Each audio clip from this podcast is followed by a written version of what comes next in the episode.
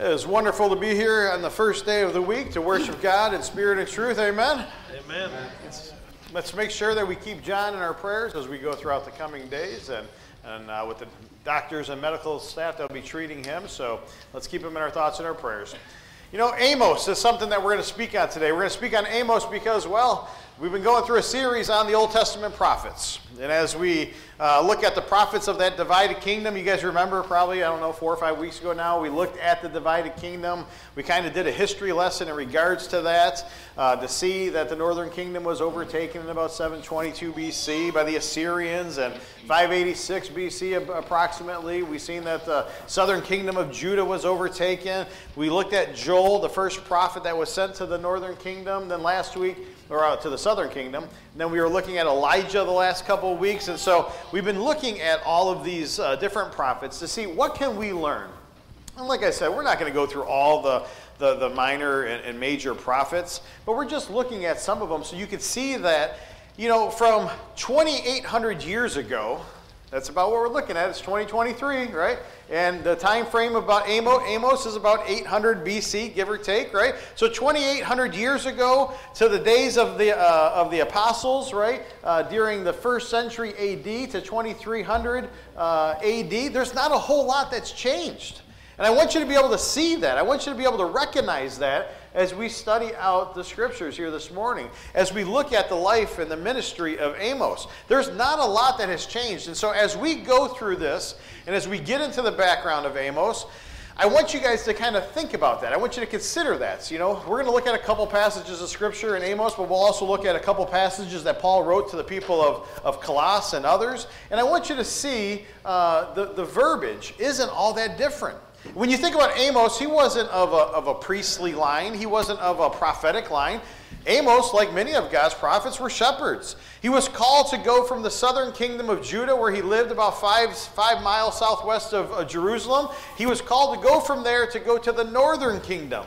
And when he got to the northern kingdom, the first town that he comes to, and the town that it's believed that he prophesied in, was a town called Bethel. And he went to Bethel because Bethel was the sanctuary of the northern kingdom's pagan gods. The gods and their temples that they worshiped and they worshiped in, that's where it was. It took place in Bethel. And during the bold proclamation of Amos's message to Israel and the surrounding nation, nations, Judah, the southern kingdom, also found out that they too would be punished during the same time and so or during the time uh, in, in the future years if they don't repent but with judah's message came not just knowledge of restoration but it also came of knowledge of the messianic kingdom in regards to the southern kingdom of judah if they were willing to repent if they're willing to show godly sorrow, if they're willing to, to do what God has required of all of us from all time. You go back to the patriarchal dispensation.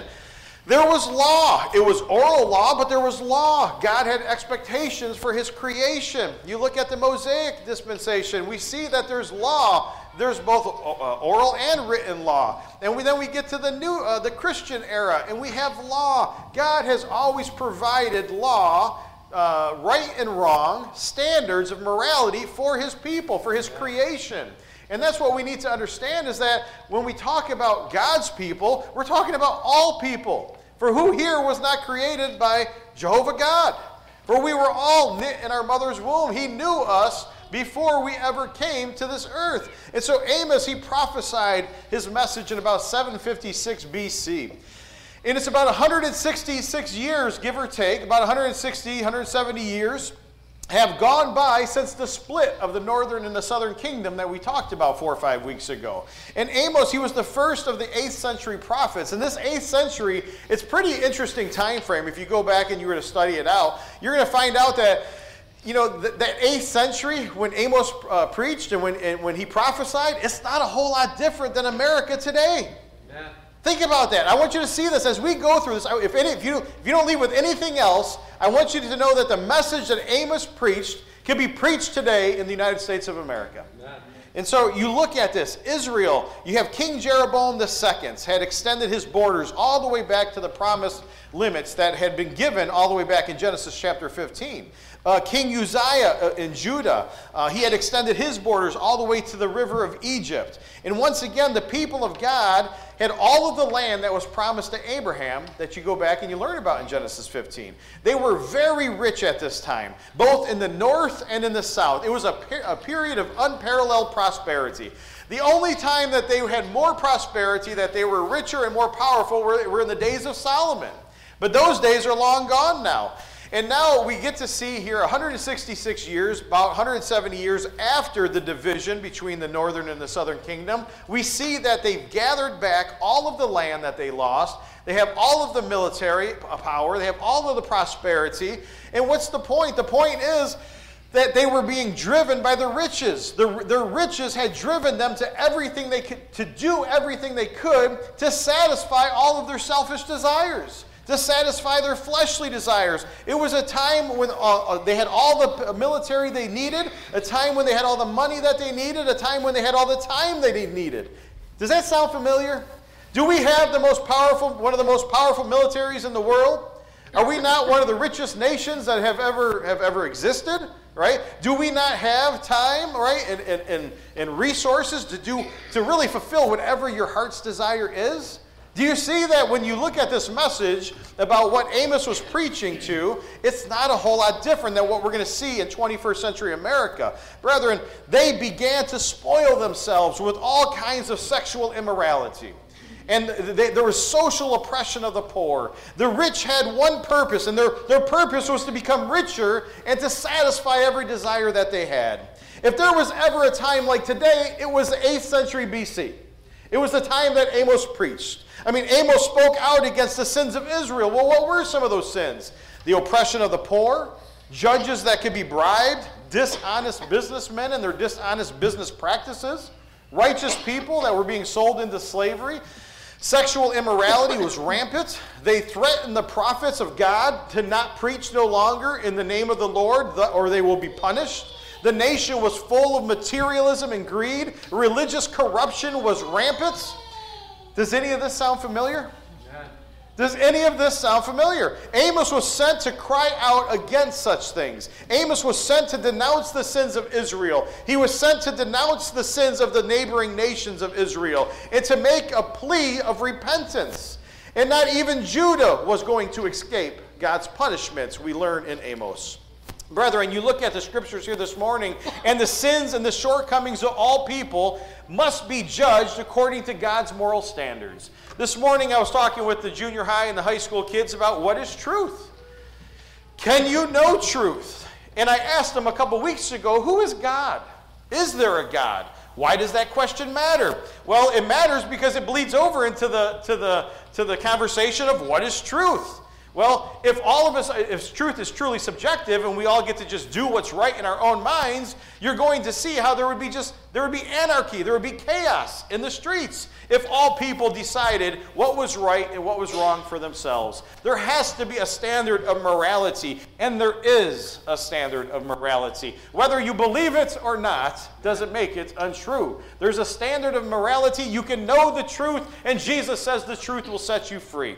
Brethren, you look at the words of the scriptures here this morning, and we know that the scriptures tell us that all people of the earth must repent or perish. For God has overlooked the times of ignorance, doesn't it tell us in Acts 17? He's overlooked the times of ignorance, and He now declares that all people everywhere must repent. We must show godly remorse. We must turn away from sin and fleshly desires, and we must turn to God and His moral standards. Brother, remember, it's the mission of God's prophet to announce impending doom on all nations and all people who choose not to repent. And it's the mission of every Christian disciple, every follower of Jesus, to take the message out into the world that there's a better way. And if you continue to reject God, reject His message, there's going to be peril that is going to come, and there's going to be eternal destruction if you don't turn away from your uh, turn away from your worldly ways. And maybe you don't have to use that phraseology, but really, is the message any different than Amos's message? It's not any different. We are to take God's message with love to the people of the world and let them know that if you continue in your worldly ways, you're going to be dead spiritually. You're going to die spiritually. We are to, we are to, uh, to, to plead with them to, to turn from their evil ways, to turn from their ungodly ways, and to turn back unto God. That's the message of the prophets of the divided kingdom. And they, and as I said, they spoke in a time that wasn't all that much different than ours. And so, brethren, we look at the scriptures here this morning. In the book of Jeremiah, in Jeremiah chapter 44 and verse 4 and 5, Jeremiah tells us, I sent you all my servants, the prophets, again and again. Do not do this abominable thing which I hate. You see, he's telling his people, Israel, and the neighboring nations to not do the abominable things that he hates. We know that the scriptures teach that there's seven things that God hates, and we are all held according to that standard. Whether you're a Christian or a non Christian, we'll all be held to the same standard. And the people need to know what that standard is. So love your neighbors enough to speak the truth to them. Love your coworkers enough to speak the truth to them. And your extended family and your friends. So that way they can know that there's a God he is real. He has His Word. His Word is truth, and it can set us free if we're willing to make Jesus the Lord of our lives. You see, brethren, we have to understand that just like in the days of God's prophet, we have no one to blame but ourselves for the consequence that sin is going to bring into our lives. Not only are there consequences here on earth, but there's uh, eternal spiritual consequences that we need to be aware of. Amos speaks of the doom of the sinful Israel. He speaks of the doom that's going to come upon the, the, the, children of the northern kingdom if they don't show godly remorse and repent. And they don't know it yet, but they're only looking at about another 30 years when they're going to go by the way of oblivion, so to speak. For they're going to be uh, taken captive in approximately about 30 more years, and they're never going to come back into existence as the northern kingdom. They're never going to come back into existence, those 10 tribes, as God's chosen people. And we know that later on that, that, that we'll see that spiritual Israel and spiritual Judah will come back into existence, right? And we know that God will then welcome all those of future generations uh, that, that are going to, re, to repent and to turn back to God. We know that. But Israel, as, as was known by the, fifth, or by the ten tribes of the northern kingdom, would fade from the existence uh, forevermore at that point. And so, brethren, we look at the scriptures here this morning, we know about the eternal consequences, but the universal plea of Amos is for all people to repent because God is not just the God of Israel, but He's the God of all creation. In Amos chapter 14, or chapter 4, in verse 13, the scriptures tell us that we are to behold, for he who forms the mountain and creates the winds and decides to man and, and, declares to man what his thoughts are. He who makes dawn into darkness, he who treads on the high places of the earth, the Lord God, the Lord God of hosts is his name. Brethren, you look at this and we understand that God governs all nations. God governs all nations with the same principles of morality with the same principles of righteousness. We need to understand that sin can and often does go unpunished, does it not? Many times people will look at certain individuals and they'll say, Why is that individual getting away with it? Why do they seem to be so blessed? But we need to understand that sin uh, often does go uh, unpunished for a time, but all people must ultimately repent or perish. Whether they receive judgment in this life or the next, the bottom line is judgment's coming. And it's coming for all of God's creation. It's coming for all of God's people. That's why Jesus says, tells his apostles to go. Go where? Go out into the world to teach them to do what? Obey all that I've commanded you. Why? Because if you don't, judgment's coming. And Amos is trying to get the people of Israel to understand this. He's trying to get the surrounding nations to understand this. And we, as Christian disciples, need to get the people of our day to understand judgment is coming. Amen. Brothers and sisters, the scriptures are crystal clear. The overall message of Amos is simple. There is no possible way to escape the consequence of persistent sin. When you, when you, when you have habitual sin, when you practice sin, if you no longer repent and show godly remorse, there no longer remains a sacrifice for your sins. Brothers and sisters, we all have free will, do we not? And we must use it wisely. For, from the very moment that Israel and Judah divided, and King Jeroboam, 166 years prior, set up the golden calf, what did he do? He made a choice. He says he made a choice to, to, to create a new religion and a new standard of morality for the northern tribes. And then later kings introduced Baal worship. And they introduced uh, Canaanite idolatry and sexual immorality with the priestesses and, and the male and the female prostitutes in the temples. And there was all forms of immorality. And then there was the Asherah poles and all the Asherah worship. You see, brethren, God's people couldn't have gotten any further away from God than they were at this very moment in 800 BC.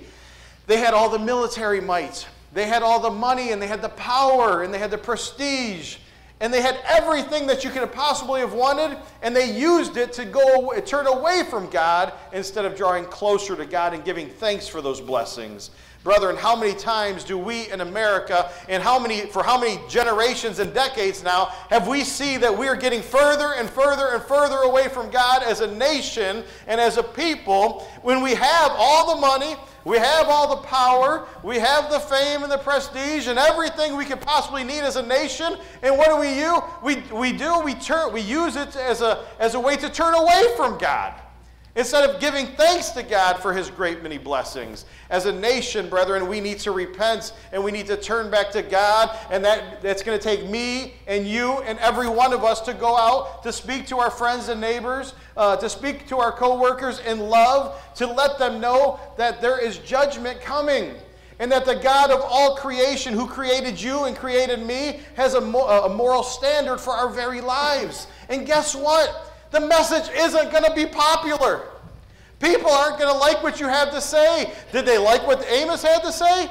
Did they like what Elijah and Elisha had to say? Did they like what Jesus had to say? You see, brethren, the people are going to reject the message more than they're going to receive it and accept it. But that doesn't mean you quit. That doesn't mean you stop taking the message. I mean, you go back and you think of Jonah. Didn't Jonah wasn't Jonah given a task?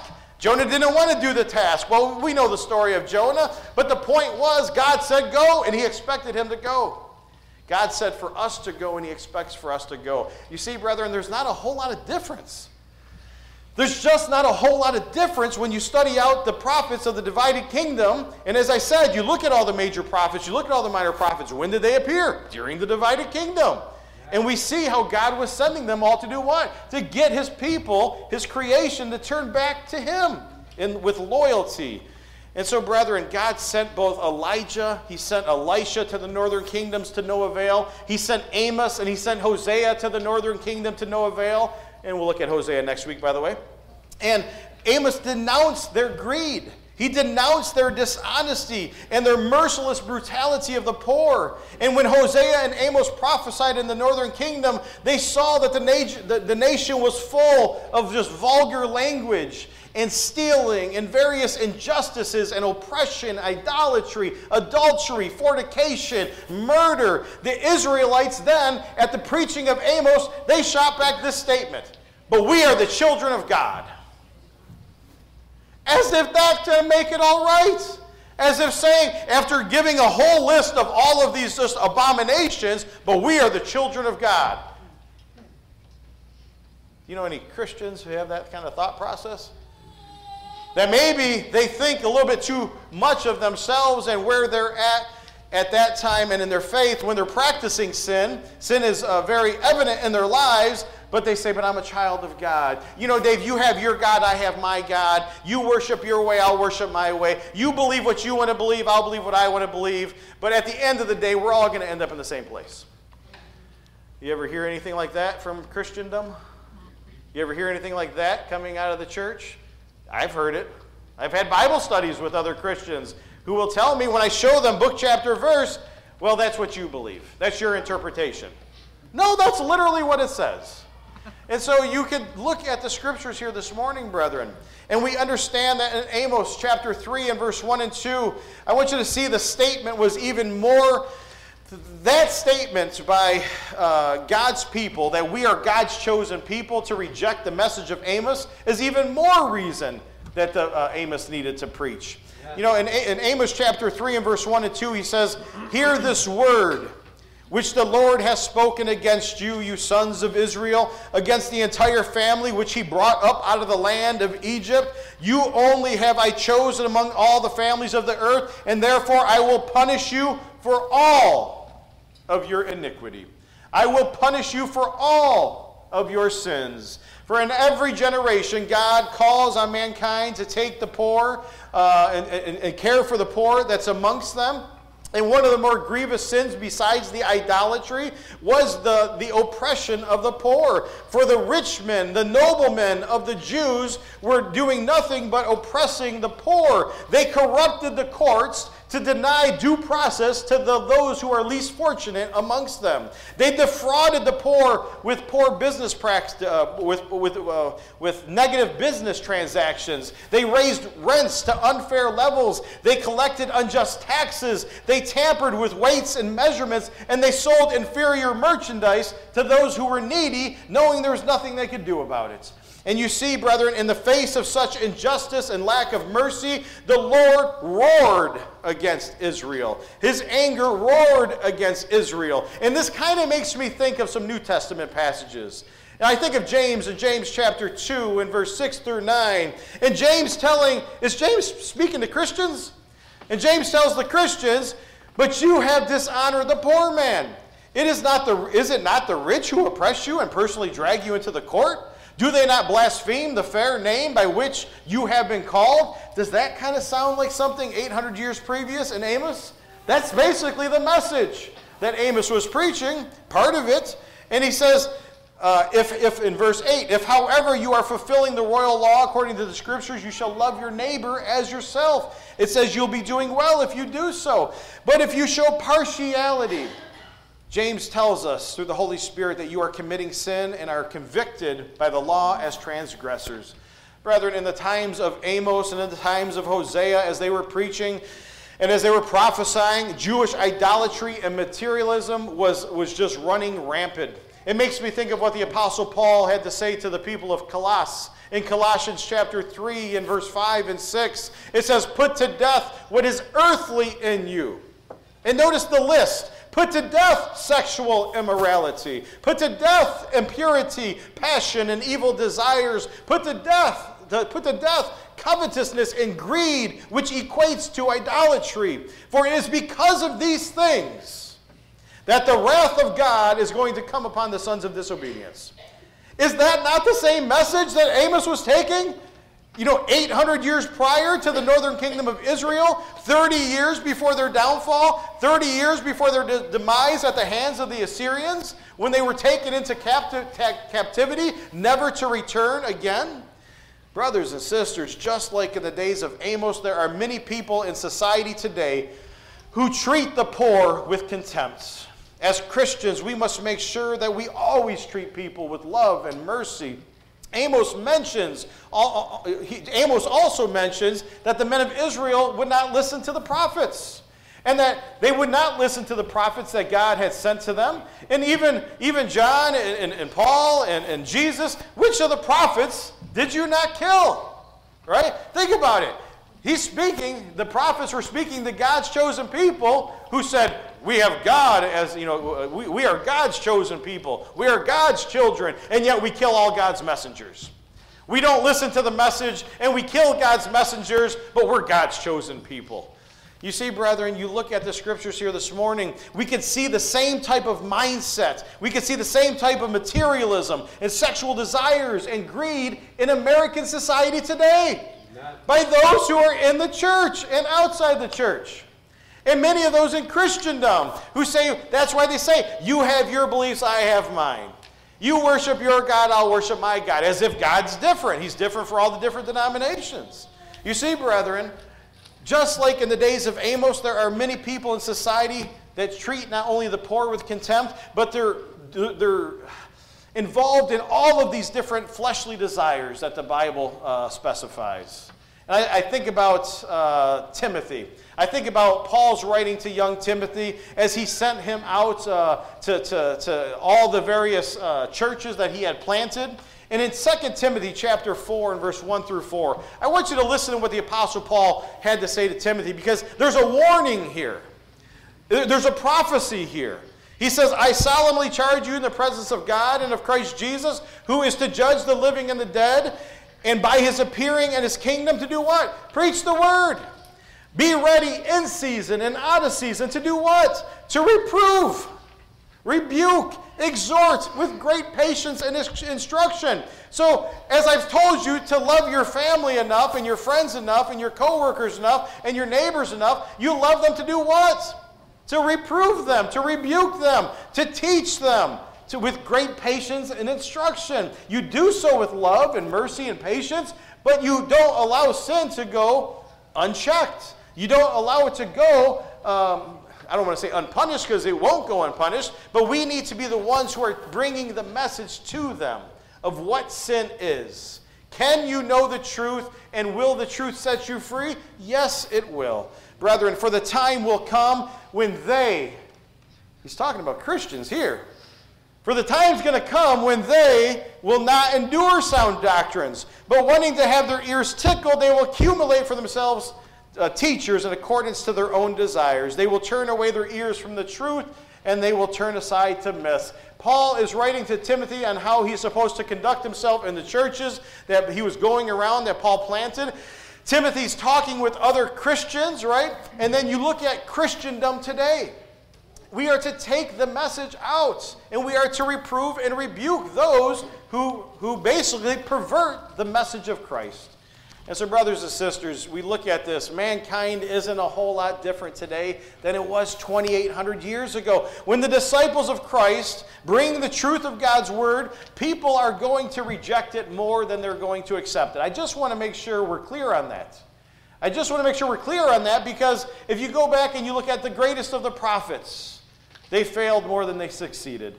You go back and you look at Jesus, the Son of God. Did he convert most people or did most people reject him? And we see that on the day, the, the days leading up to Pentecost in the upper room, how many people were in it? Do you remember? Did it, was, it, was it a couple hundred thousand of Jesus' disciples that were in the upper room? No, there was 120. After three years of ministry, there was 120. So what's the point? We take the message out and God just wants us to know, God wants us to share with his people that, that he loves them, that he's there for them, and that he's ready to, he's ready to forgive them. He's ready to bring them into the pasture, bring them back into the sheepfold if they're only willing to repent. So, brothers and sisters, in Luke chapter 9 and verse 23, Jesus says, If anyone wishes to come after me, he must deny himself. He must take up his cross daily and follow after me. The key phrase, the key word there is daily. We are to take up our cross daily, to follow after God. And brethren, if we do these things, then we know that God will be pleasing and we will be pleasing in God's sight. The last, and I'm kind of speeding past this, I know I'm way past time, but I want us to look at one more passage of Scripture, and it's in 1 Corinthians chapter 9, verse 24 through 27. Because in 1 Corinthians chapter 9, this is a, a passage of Scripture that I love. The Apostle Paul says, Do you not know that those who run in a race, they all run, but only one receives the prize? He says, So run in such a way as you will win. Paul's telling in verse 24 there of chapter 9 that we need to follow the rules of the race. We need to follow the rules as God sets forward in, our, in the race of our faith. And he goes on to say in verse 25 that everyone who competes in the games, they exercise self-control in all things. They do it to receive a perishable wreath, but we do it to receive an imperishable wreath. And then he goes on, brethren, and he tells us that therefore I run in such a way as not without aim. I box in such a way as not beating the air, but I discipline my body and I show restraint. I make it my slave so that after I have preached to others, I myself shall not become disqualified. The point that I want you to take away from 1 Corinthians chapter 9 is discipline and self control. Discipline is training to ensure proper behavior, and self control is simply showing restraints. And so, as Christians that are guided by the Holy Spirit of God, we need to we need to, to, to discipline our hearts and our minds, discipline our bodies to, to ensure proper behavior, and to show self control in all things. You see, brethren, God expects all humanity to live according to the law of Christ. Because it's the law of Christ that, that we are all going to be judged by, as we learn about in 2 Corinthians chapter 5 and verse 10. So, brothers and sisters, if you want to win the spiritual, if you want to win the race, the spiritual race of your life, then your spiritual desires must be stronger than your fleshly desires. And Jesus said, If you love me, you'll keep my commandments. Notice the word isn't suggestions, it's commandments. If you love me, you'll keep my commandments. It's if is a conditional word. And so, brethren, you must study out the message of the prophets. And when you study out the message of the prophets, you quickly learn and realize that the messages can be preached today in 21st century America. And if you are willing to be God's prophet, so to speak, if you're willing to be a true disciple of Christ, then there shouldn't be anybody that you're unwilling to speak to about your faith and about the love of God that you have. We need to tell all people, like the Apostle Paul when he was on Mars Hill, we need to teach people today who God is again. We need to teach them who God is, what His standard is, what His expectation is, that you can know who you are, and that you can know what your purpose is. We need to teach all that we come in contact with all of this information because it has eternal consequences. If you're hearing this message today on the prophet Amos and, and you have questions, please get with me afterwards or in the days uh, in the days ahead. I would love to sit down and, and speak with you about it. But at the end of the day, we understand that the message of God needs to get out into the communities. The message of God needs to get out into uh, all of the, uh, basically, into all the relationships that we have with people. And as we get that message to them, do it with love, do it with patience, but make sure you speak the word of God. Don't sugarcoat it like much of Christianity wants to do. Don't give them the cotton candy uh, uh, lessons. Speak to them in love, but truth. Amen. And allow the truth, the hard truth, to prick the hearts of mankind. If you're hearing this message today and you're not a child of God, but you desire to become a child, you wish to have your sins washed away, you could be baptized here this morning. The baptistry is ready. The water is warm, I hope, and it's ready for you. You can have your sins washed away. You could receive the gift of the Holy Spirit, and you could come forward as Patrick sings our song of invitation.